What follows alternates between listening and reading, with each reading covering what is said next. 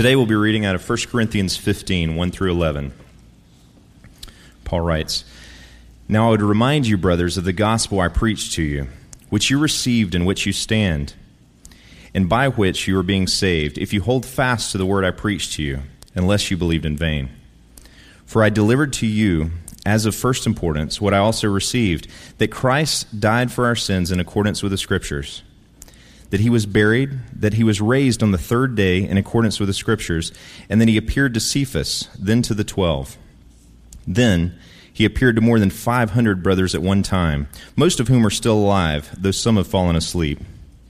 Then he appeared to James, then to all the apostles. Last of all, as to one untimely born, he appeared also to me. For I am the least of the apostles, unworthy to be called an apostle, because I persecuted the church of God. But by the grace of God, I am what I am. And his grace toward me was not in vain. On the contrary, I worked harder than any of them, though it was not I, but the grace of God that is with me. Whether then it was I or they, so we preach, and so you believe. This is the word of the Lord. About six years ago, I, uh, I was in community college, and I was taking a class on the New Testament, and that class was uh, was taught, and I was learning, and I remember learning a lot of things in there. There was one thing in particular that began in that class uh, that ended up lasting much much longer than that. I, I had an instructor who, when she would teach, she was telling us about the New Testament and take, it was the intro to New Testament. And she began to talk about how the New Testament, since it was written by men, it was written by fallible men, the, the New Testament isn't entirely accurate. She said, as a matter of fact, the Old Testament isn't entirely accurate. And I remember being about 22, 21 at the time, and I, I never, I never heard this. You know, I'd always just, I'd grown up in church and always just assumed that what the Bible says is true. But I never heard this idea that the that Scripture could be inaccurate, and that's what I began being taught. And it was at that point, a 21, 22 year old uh, guy who was seeking to learn more about what he believes began to question okay, is, is the Bible then accurate? Can I believe what the Bible says to be true? And then fast forward a couple of semesters, I, I go to App State. And while at App State, have a professor, first semester there, intro or foundations of human communication, loved the class. And he, uh, he began to um, just throw in these ideas while he was teaching. And through the guys he had us reading, guys like Neil Postman and Frederick Nietzsche and, and other guys like that, these guys he had us reading, he, uh, we began reading this material, and he would teach in such a way that would captivate you. And what I didn't know at the time was that he was um, an atheist who, one of his goals, I believe, he never said this, one of his goals was to take people who had some kind of faith and just erode it or eradicate it.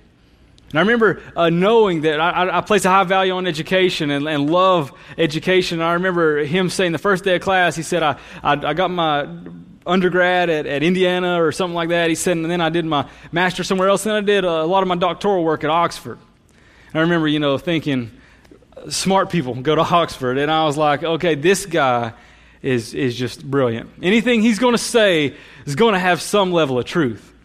And I remember I would go to his uh, office sometimes to ask about a paper. And he would look at me and he, he began to say, you know, Adrian, like, you seem interested in this stuff. What is it you plan on doing after college? So, well, I was planning on going to seminary, you know, Southeastern Baptist Theological Seminary. And I remember the day he, was, he sat back in his seat and he said, let's, let's reconsider that. And I remember thinking, if this guy tells me to reconsider, I'm going to at least, at least consider it, you know? And he said, he said, why don't you think about the potential of maybe uh, Princeton divinity or, or Duke divinity? And at the time, I was just wanted to laugh at him because I was like, man, those people would laugh at my transcript, much less, you know, even ask me to come to a visit. And he was like, no, he said, you know, I think you should go somewhere that might open your mind a little more than where it is you plan on going. And what I didn't realize at the time was that he was trying to take what faith in God that I have and say, you need to put that to the side and open your mind to things that are actually real. And I remember that time, 2010, about five and a half years ago, the first semester. I remember this, this time in my life where I spent about four to five months wondering, wondering, is what the Bible says, based on the instructor that I had and now based on what this guy's teaching me, is what the Bible says true? Is, is, is, is anything? If so, what, what is true? Which parts do you choose? Because I remember thinking, if, if there are parts of the Bible that are not true and then parts of the Bible that are, how do we know what's truth and what's not? Therefore, I began to develop this idea okay, if my faith in Scripture ends up eroding, then my faith in the gospel of Jesus will follow. Because ultimately, if you begin to think that Scripture is fallible and that it is errant, it has errors, then you can start begin to question, okay, which part's actually true and which, which is not. So therefore, is the resurrection, what we're going to be focusing on this morning, is it even true? Because it seems kind of far out there that some guy would die and he would go into a grave and three days later he would come back. That seems kind of preposterous. And I begin to have those doubts. So much so that it began to grip me, and I was just like, I don't know what in the world to do until God just, just miraculously brought me to this passage. I remember reading it because in, in, in Scripture this is known as the resurrection passage. Because if you look at your subtitles in your Bible, maybe I have the ESV, it says the resurrection of Christ. The next one for next week, the resurrection of the dead, the resurrection of the body, and it just goes on. It's known as the resurrection chapter. And I remember God brought me to this passage along with other resources, like a book, The Reason for God by Tim Keller. God used that in an awesome way in my life, but God brought me to this passage. And as we get into it this morning, I want to share later what God taught me through this that was able to restore my faith not only in Scripture, but it was able to restore my faith in the gospel. You may sit here this morning and you have dealt with doubt before. Maybe you're dealing with it now. Maybe you ask the question Is Jesus who he says he was? He claimed to be God. Is, is he that? Maybe you've heard or have thought this. Could he have really come back from the dead? You say, hey, I've never seen that happen. Somebody, somebody would, be, would be in the grave for several days and then come back. Maybe you just want to know do we have good proof of his resurrection? Now, while this passage is not going to comprehensively answer every single question that you have about the Christian faith, I believe we can answer from this text those questions. Paul's dealing with an issue in the Corinthian church that, if not, res- if not uh, fixed and addressed, will undermine everything these people believe. You know, we've been through 1 Corinthians now in the last few weeks, and Paul's just dealing with another issue, and it almost seems like that Paul in this book, if you've been with us during this series, has just dealt with issue after issue after issue. He's like, you guys cannot get it right. Oftentimes, like us, you know, we read the Bible and we're like, wow, it just seems like I'm getting it wrong, but the Bible tells us what is right. But one of the issues Paul is dealing with is that the Corinthians believe there is life after death but they do not believe in a resurrected body. Look at verse 12 of 1 Corinthians 15. This tells us now, if Christ is proclaimed as raised from the dead, how can some of you say there is no resurrection of the dead? There's a reason Paul spends a whole chapter in this book talking about the resurrected body, the resurrected Christ, the resurrection from the dead, because popular in their culture was this idea that Jesus, um, maybe he did die, but then when he arose from the, from the grave and people saw him, it was just an illusion. It wasn't actually a real physical body, it was just an illusion. And that was, that was one of the major thoughts in the first century. And I would say, while in the uh, first century, uh, the 21st century, we don't have that particular same problem, we have issues that maybe we face that are different but very similar to the Corinthians not believing in the resurrection of the dead. If you ever watched the History Channel, before uh, I used to watch the History Channel before all they would ever show was like Pawn Stars. You know, back when it was actually good material, I would watch the history. Some of you are like, I like Pawn Stars, you know, but like you, you watch that. And it was actually good. And I remember I would see some TV shows, and one of them a couple years ago was called The Real Jesus. And the whole premise of that show was uh, to point out flaws in the Gospels, to say, no, Jesus isn't who the gospel writer says he was. And we can tell you why. CNN last year had a, a, a special on that ran for a while called Finding Jesus Fact, Faith, Forgery. This whole show had the premise and had the idea that much of what we're told about Jesus in the Bible is misunderstood. That what really happened in the life of Jesus, things that are scandalous and questionable. And I'll just be honest with you, I don't know why I watch these shows because I get so upset, you know, because like when I, this is, this is stuff that like I'm very interested in, obviously, but I love um, taking God's word and showing how it, it, it is not only like meshes together and how there aren't contradictions like many people think they are. I love doing that, but then when I watch shows like this, they'll say something and it sounds like it's so true and they'll go to commercial and you never hear the opposite of, of, of what that person's saying. You never hear the counter argument and that just frustrates me. I just wanted to tell you that. Um, maybe you've read or heard uh, something called the da vinci code. Uh, this came out several years ago and the author dan brown wants to he, he wanted to put forth the idea that the catholic church sought to um, hide much of who jesus really was that he wasn't who we read about. Instead, they, they later changed many things about his life to put forth this lie that we all believe. Maybe you've read and seen TV shows um, where people, or you've talked to, and people say Jesus was simply a man. He wasn't God, though. Or you've heard the idea that Jesus was married to Mary Magdalene. Ideas like that the Bible was put together by a pagan Roman emperor, or that the Bible was, uh, with, the books that were put in the Bible were put together all at one time, and it was by this guy who wanted to put forth his own political agenda, and he left the other ones out. Maybe you've heard the Gospels were edited later so that people could make Jesus who they wanted him to be.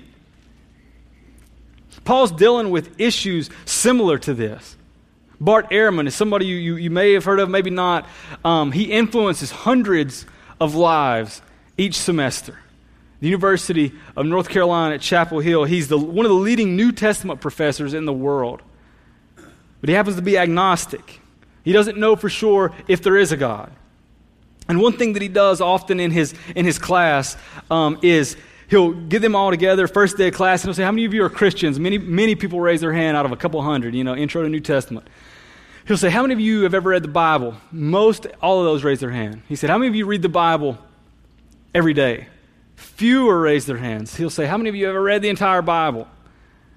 And very few times does anybody raise their hand. And he says, So you're telling me if you believe that book is the inspired word of God, you're not reading it, you really must not believe that it's God's word. And at the first day of class, the first thing he says, his whole goal is to take people's faith who is real because they're not they don't have to read the Bible every day in order to be saved, but he takes people's faith who is real and wants to begin to erode it and say, if you don't read the Bible, you don't believe that.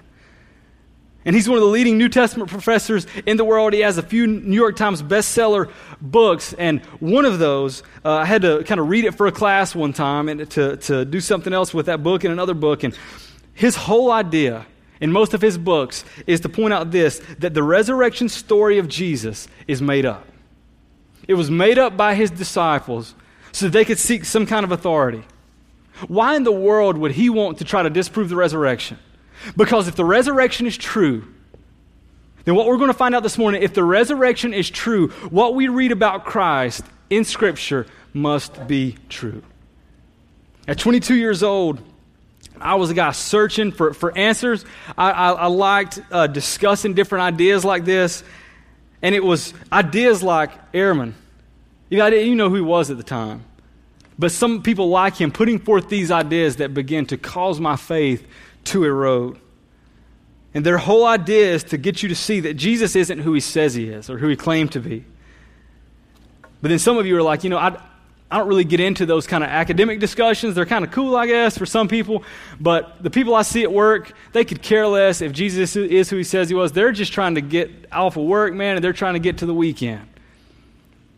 But here's the thing this passage isn't just speaking to people who want to argue doctrine. This passage is speaking to you because those people that you work with, maybe you sitting in here this morning and you don't know Christ. If this passage is not true of Christ, then there is no hope for you. But if Jesus did come back from the dead, there is hope for you. There is hope for your coworker who doesn't know Jesus. There is hope for this world. And that's what I want us to see this morning. This passage is the foundation of what we believe in Christianity. It is the foundation of what we believe in Christianity. We can't celebrate the death and crucifixion of Jesus without equally celebrating the resurrection. So this morning we'll see two truths. First is the resurrection is the primary mark of the gospel. Paul says this, verse 1 I would remind you. In other words, he's saying, I spoke something to you. I want to make sure you understand. I will remind you, brothers, of the gospel in which I preached to you. Verse 3, he says, For I delivered to you as of first importance what you also received. What is he saying? He's saying, If I could say anything to you, if I could say just one thing, I, I, could say so many things to you. I've already told so many things to you, but if I could say one thing to you, I want to remind you of the gospel of Jesus.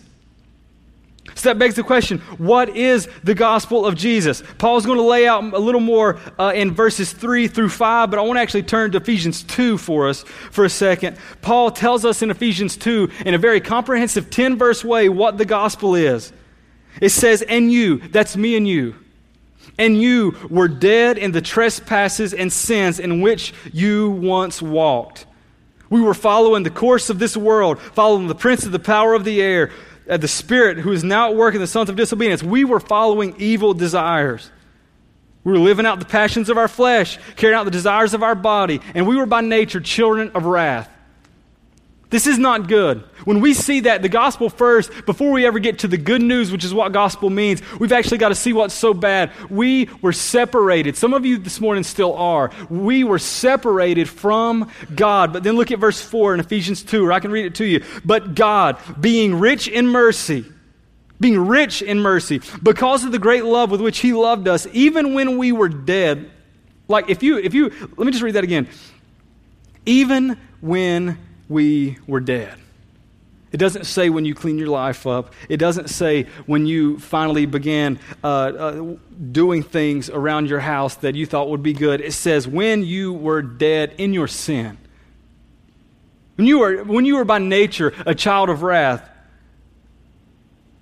it says, God made us alive together with Christ. By grace, you have been saved and raised up with him and seated us with him in the heavenly places in Christ Jesus. Verse 8 For by grace you have been saved through faith. It is not of your own doing, it is a gift from God. The gospel is that you were dead in your sin, but Jesus came to this earth to die for you in your place so that when you trust him and you trust that what he's done on the cross is enough to forgive your sin, you are saved and made alive with him. That's the gospel. Paul says, if I could say anything to you, that would be it. There's nothing else I need to say. Look at, I'll read verse 10 to you. For we are God's workmanship. Once we're made alive, it's, it's, it's not over. God makes us his masterpiece in which we were created to do good works. God has made us alive, and Paul says, if there's anything that I can tell you, it's that. If there's anything that I could speak to you, it's that if there's anything I can speak to you this morning, we'll get into some cool stuff in just a minute. But if there's anything this morning that I could tell you, it is that Jesus Christ has died for you. And it's not because you are good, it's because of how good He is. That's the one thing that Paul wants to get across. So the gospel is um, God rescuing, God redeeming humanity but then the gospel also is a reality of history. Look at verse 3. Paul says, For I delivered to you as of first importance what I also received that Christ died in accordance with the scriptures, that he was buried and that he was raised in accordance with the scriptures. Paul's wanting to make sure he's saying, look, the gospel isn't just this spiritual idea that, that th- this uh, kind of symbolic way Jesus took away your death, Jesus took away your sin. No, the gospel is actually something that really, truly happened. And he makes that clear to us in two ways. The first one is that he says Jesus died, was buried, and resurrected in accordance with the scriptures. In accordance, it, it says this Paul is trying to say that, look, everything in the Old Testament, he doesn't try to point out these little details of the Old Testament. He's saying the whole comprehensive story of the Old Testament points to a coming Savior. Everything. The Gospels tell us about the life of Jesus. And everything after the Gospels, from Acts to Revelation, point to how we ought to live now and point to what's to come. The Bible, as one story, is about one man, and his name is Jesus. Paul says Christ died He was buried. Notice he threw that in. He was buried. He didn't just say he died and left it there. He said, no, he was put in a tomb. Because he's wanting to make another point in just a second. He died, was buried, and resurrected in accordance with the scriptures. So, what does this tell us about God's word? It tells us that the, the gospel wasn't just something that God thought up and thought, man, these people are dead in their sin and I've got to go save them. No, it was a plan before the foundation of the world. Everything about the Old Testament points to Jesus. I've heard this illustration, and I, I, may have used it here before, but I think it's, it's captivating.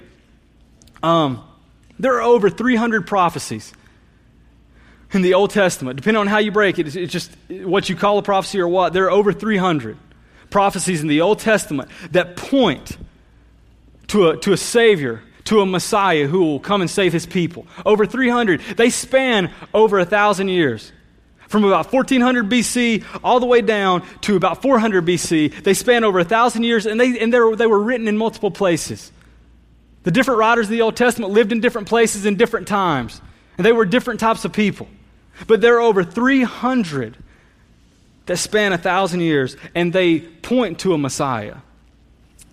So the probability, all right, I don't know this number, but I'm going to try to do the best I can with it. The probability that all of these prophecies that span a thousand years, that span multiple authors, that span uh, various places around the world, the chances of all of those prophecies being fulfilled in one man is not one in a hundred.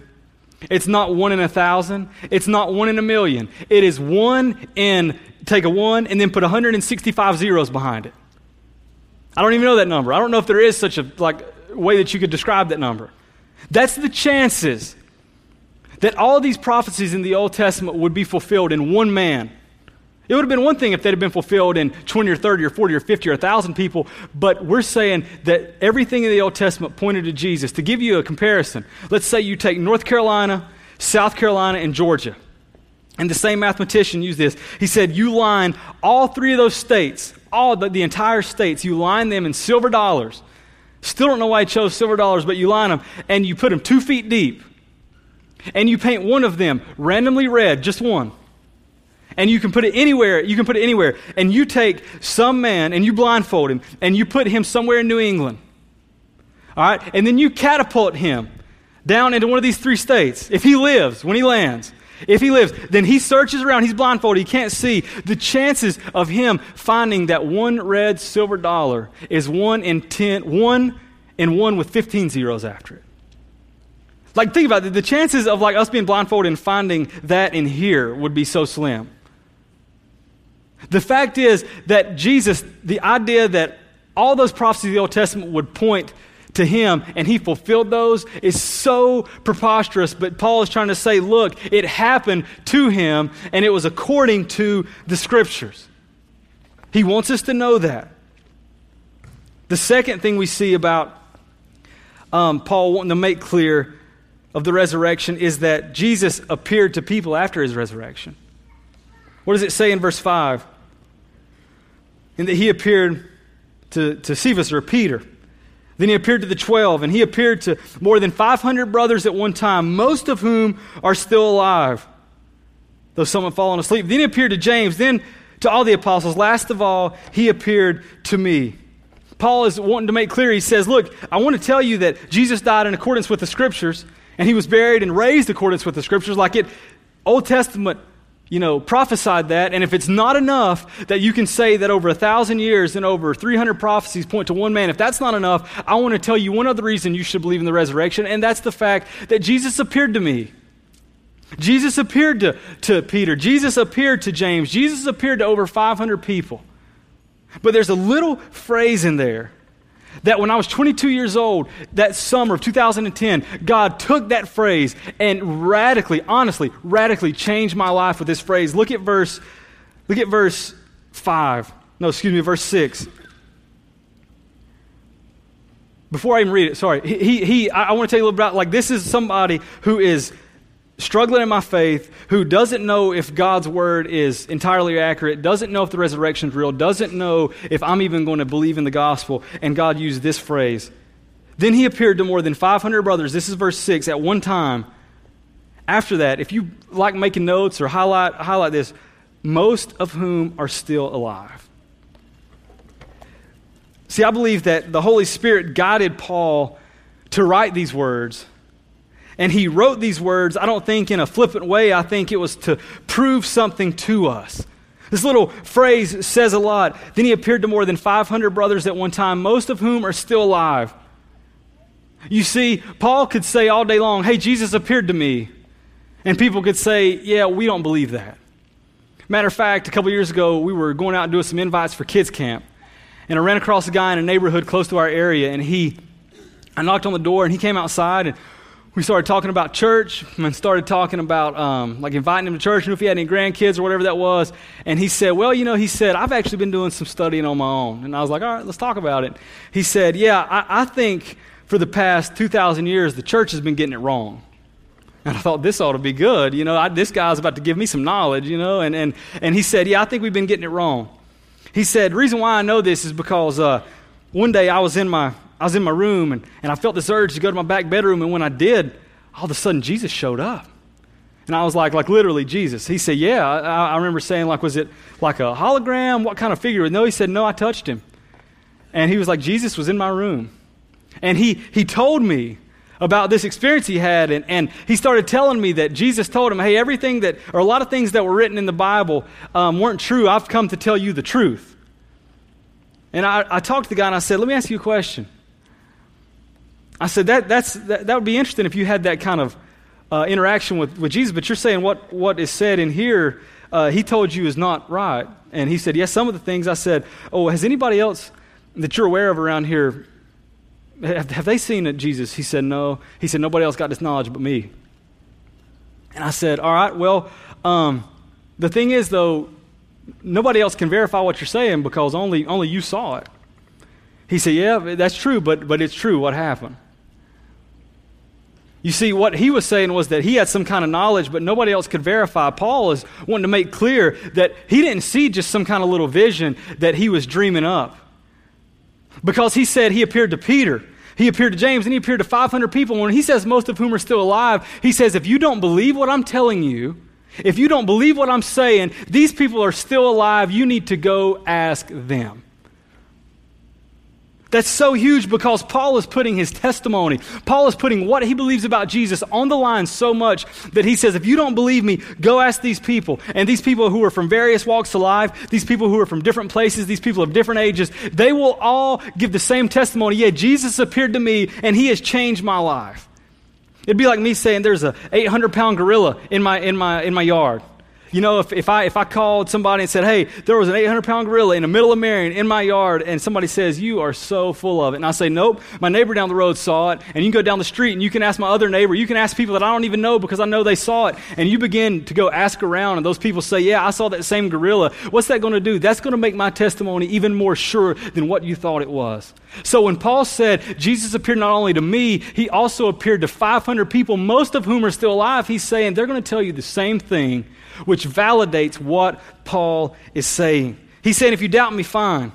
If you doubt me, fine. But when you begin to ask other people, you're going to begin to realize that what I'm saying about the resurrection of Jesus is true. Tim Keller made this statement. He said, If Jesus rose from the dead, then you have to believe and accept all that he said.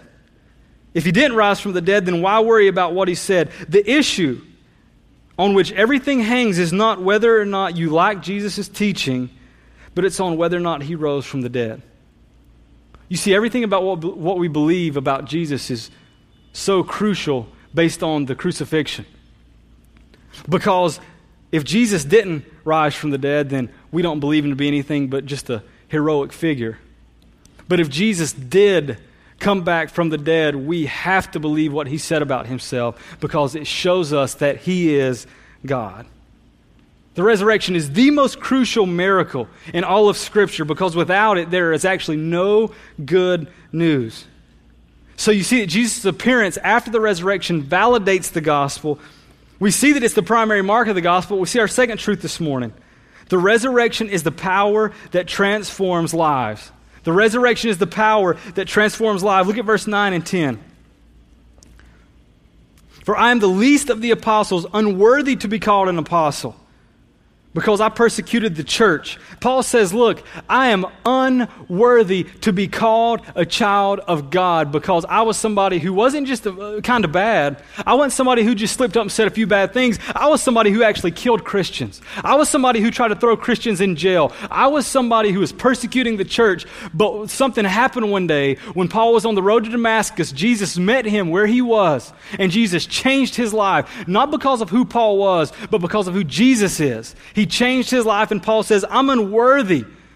I'm unworthy to be called a Christian. But verse 10 says, But I am what I am by the grace, or he says, But by the grace of God, I am what I am. Paul's not trying to make us feel sorry for him. He's saying, Look, I'm the least of the apostles. I persecuted the church. I was a murderer. I was somebody who was a hater of Christ. I was somebody who didn't care about anybody else but myself. I was somebody who only looked out for me. But yet Jesus changed my life. That's what Paul is wanting us to know. God had no reason to show mercy on Paul. Paul wasn't a good person at all. But guess what? God doesn't show mercy to us based on if we're good or not. God has shown mercy and His grace to us only through His Son Jesus when He died for us. And Paul's saying, Look, I am the least of all the apostles. I deserve nothing. But by the grace of God, I am what I am. If the grace of God, if Jesus Christ could change Paul's life, and then, not just on that one day when he was saved, but continually change his life until the day that he passed. If the grace of God could change Paul's life, it can change yours. If the grace of God could change Paul, it can change you. Maybe you think, Adrian, you don't understand, man. I've messed up one or a thousand too many times. God doesn't want to have anything to do with me. I always honestly feel like that I'm at odds with God. Well, guess what? You are at odds with God. But Romans 5 8 says that God showed his love for you, and that while you were still a sinner, Jesus died for you. That's good news. That's powerful. Because there's nowhere that you can, there's nothing that you've done, there's nothing that you can do to earn or dispel God's forgiveness. Instead, it's given to you through Jesus. The, the, the salvation of Paul shows that God is willing to save anybody, anywhere, anytime. Paul wasn't trying to say, look at me, look at who I am. He's saying, I'm definitely not what I could be, but I sure am different than what I used to be. There's many of you that could say that same thing this morning. Many, we could, if we stood up and talked about what God has done in our lives to change us, we could probably be in here for days and nights talking about what God has done in us, what God is now doing through us. Because when you have an encounter with the resurrected Christ, you cannot walk away from that the same. When you trust Jesus to forgive you of your sin, there's no way that you can walk away from that and be the same person you were. Because when we understand that Jesus has saved us out of our sin, that compels us to live a life that glorifies Him. If you think about John 4, when Jesus met the woman at the well, and, and he goes and, and he asks her for some water, and she says, uh, Why are you asking me for water? As a matter of fact, what are you doing here? And he says, Hey, why don't you go call your husband? And she says, I don't have one. Jesus says, That's right, you have five husbands, and the man you're with right now is not even your husband. And she's like, Oh my goodness, this is a prophet. You need to tell me more. And that day, she believes in Jesus, and then she runs into town, and she tells all these people in town what Jesus has told her, and tells them all about what he has done, and they come down to him and they believe simply because her life was so changed, there's no way she could live differently. Take another example of Zacchaeus. Zacchaeus, Luke 19. You know, he, he's, he's a tax collector. He just steals from people. He swindles them. But yet, when he had an encounter with Christ and Jesus saved him, he gave back so much more than what people had given him because there's no way he could be the same after Jesus had saved him. You heard this baptism uh, testimony from Brady this morning. You've heard some of the past few weeks. You'll be seeing more in the upcoming weeks about what God is doing in people's hearts to save them and transform them. And Paul wants us to know the resurrection not only has the, it, it, validates the gospel because Jesus is who he says he is. He's saying, look, by the grace of God, I am what I am. By God's grace, I am what I am. Many of you could stand up here this morning and simply say the same thing. There's something, though, that I want us all to walk away with this morning. To believers, this is, could be to believers or non believers, but especially if, you're, if you walk with Jesus and you know him. One thing that this passage teaches us about Paul and about us is that we could sit and we could debate doctrine, we could debate theology, we could do all those things, and that's stuff that I enjoy. That's stuff that I love doing. We could do all of that. But the one greatest defense of the gospel, the one greatest evangelistic tool that you and I have is for people who don't know Jesus, Jesus to see our lives being transformed. You see, we could debate, and somebody could say, Yeah, you believe Jesus died and rose again, or you believe that the Bible said this. Well, I don't believe that. But one thing is for sure these people at this time could have chosen not to believe what Paul had said. They could have said, We don't believe that there was a resurrection. We don't care what you say. The one thing they could not argue is that Paul's life had been changed. And students, when you walk into school or you walk into to college or teachers, you walk into um, your schools tomorrow or the next day, or whenever you've started class. The one thing that people can't argue with about is what Jesus is doing in your life to change you. That's the greatest evangelism tool you have.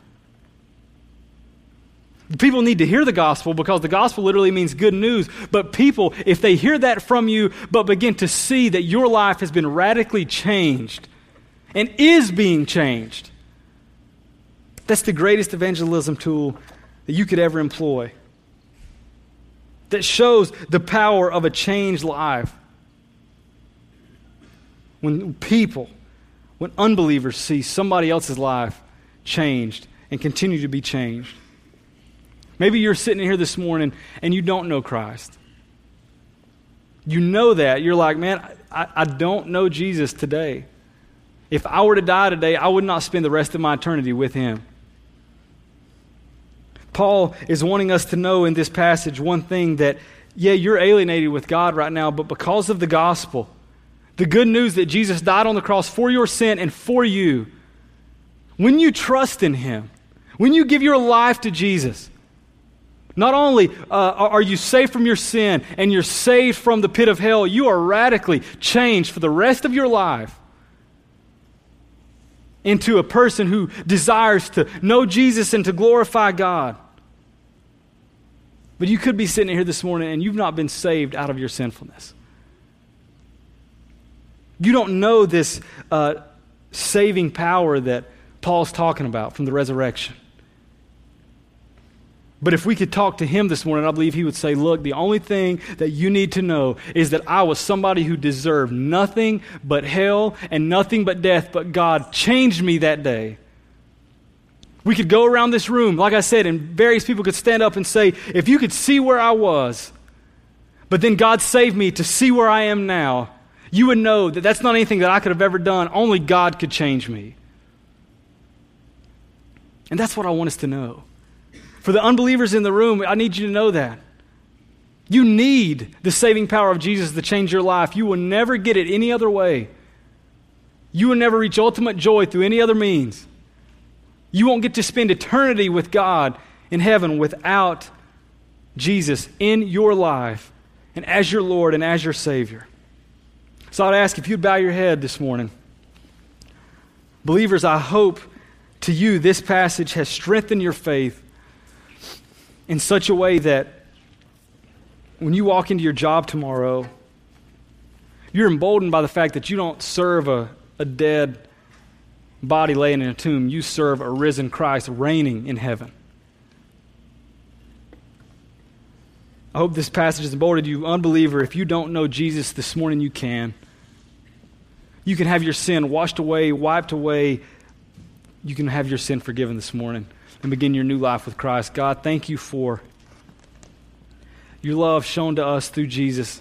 Lord, we praise you for being such a loving God. We praise you for being a just God that you would condemn sin, but instead of condemning us in our sin, you condemned it onto Jesus. Lord, we are grateful for that. God, I ask that you would take this passage and apply it to us in ways that you know that we need in ways that we can't, ways that I can't, Lord. Holy Spirit, I ask that you would move right now as we sing this song, God. Thank you for your love. Thank you for your word, which is true, which is accurate, which is holy, which points us to your good news. In Jesus' name, amen.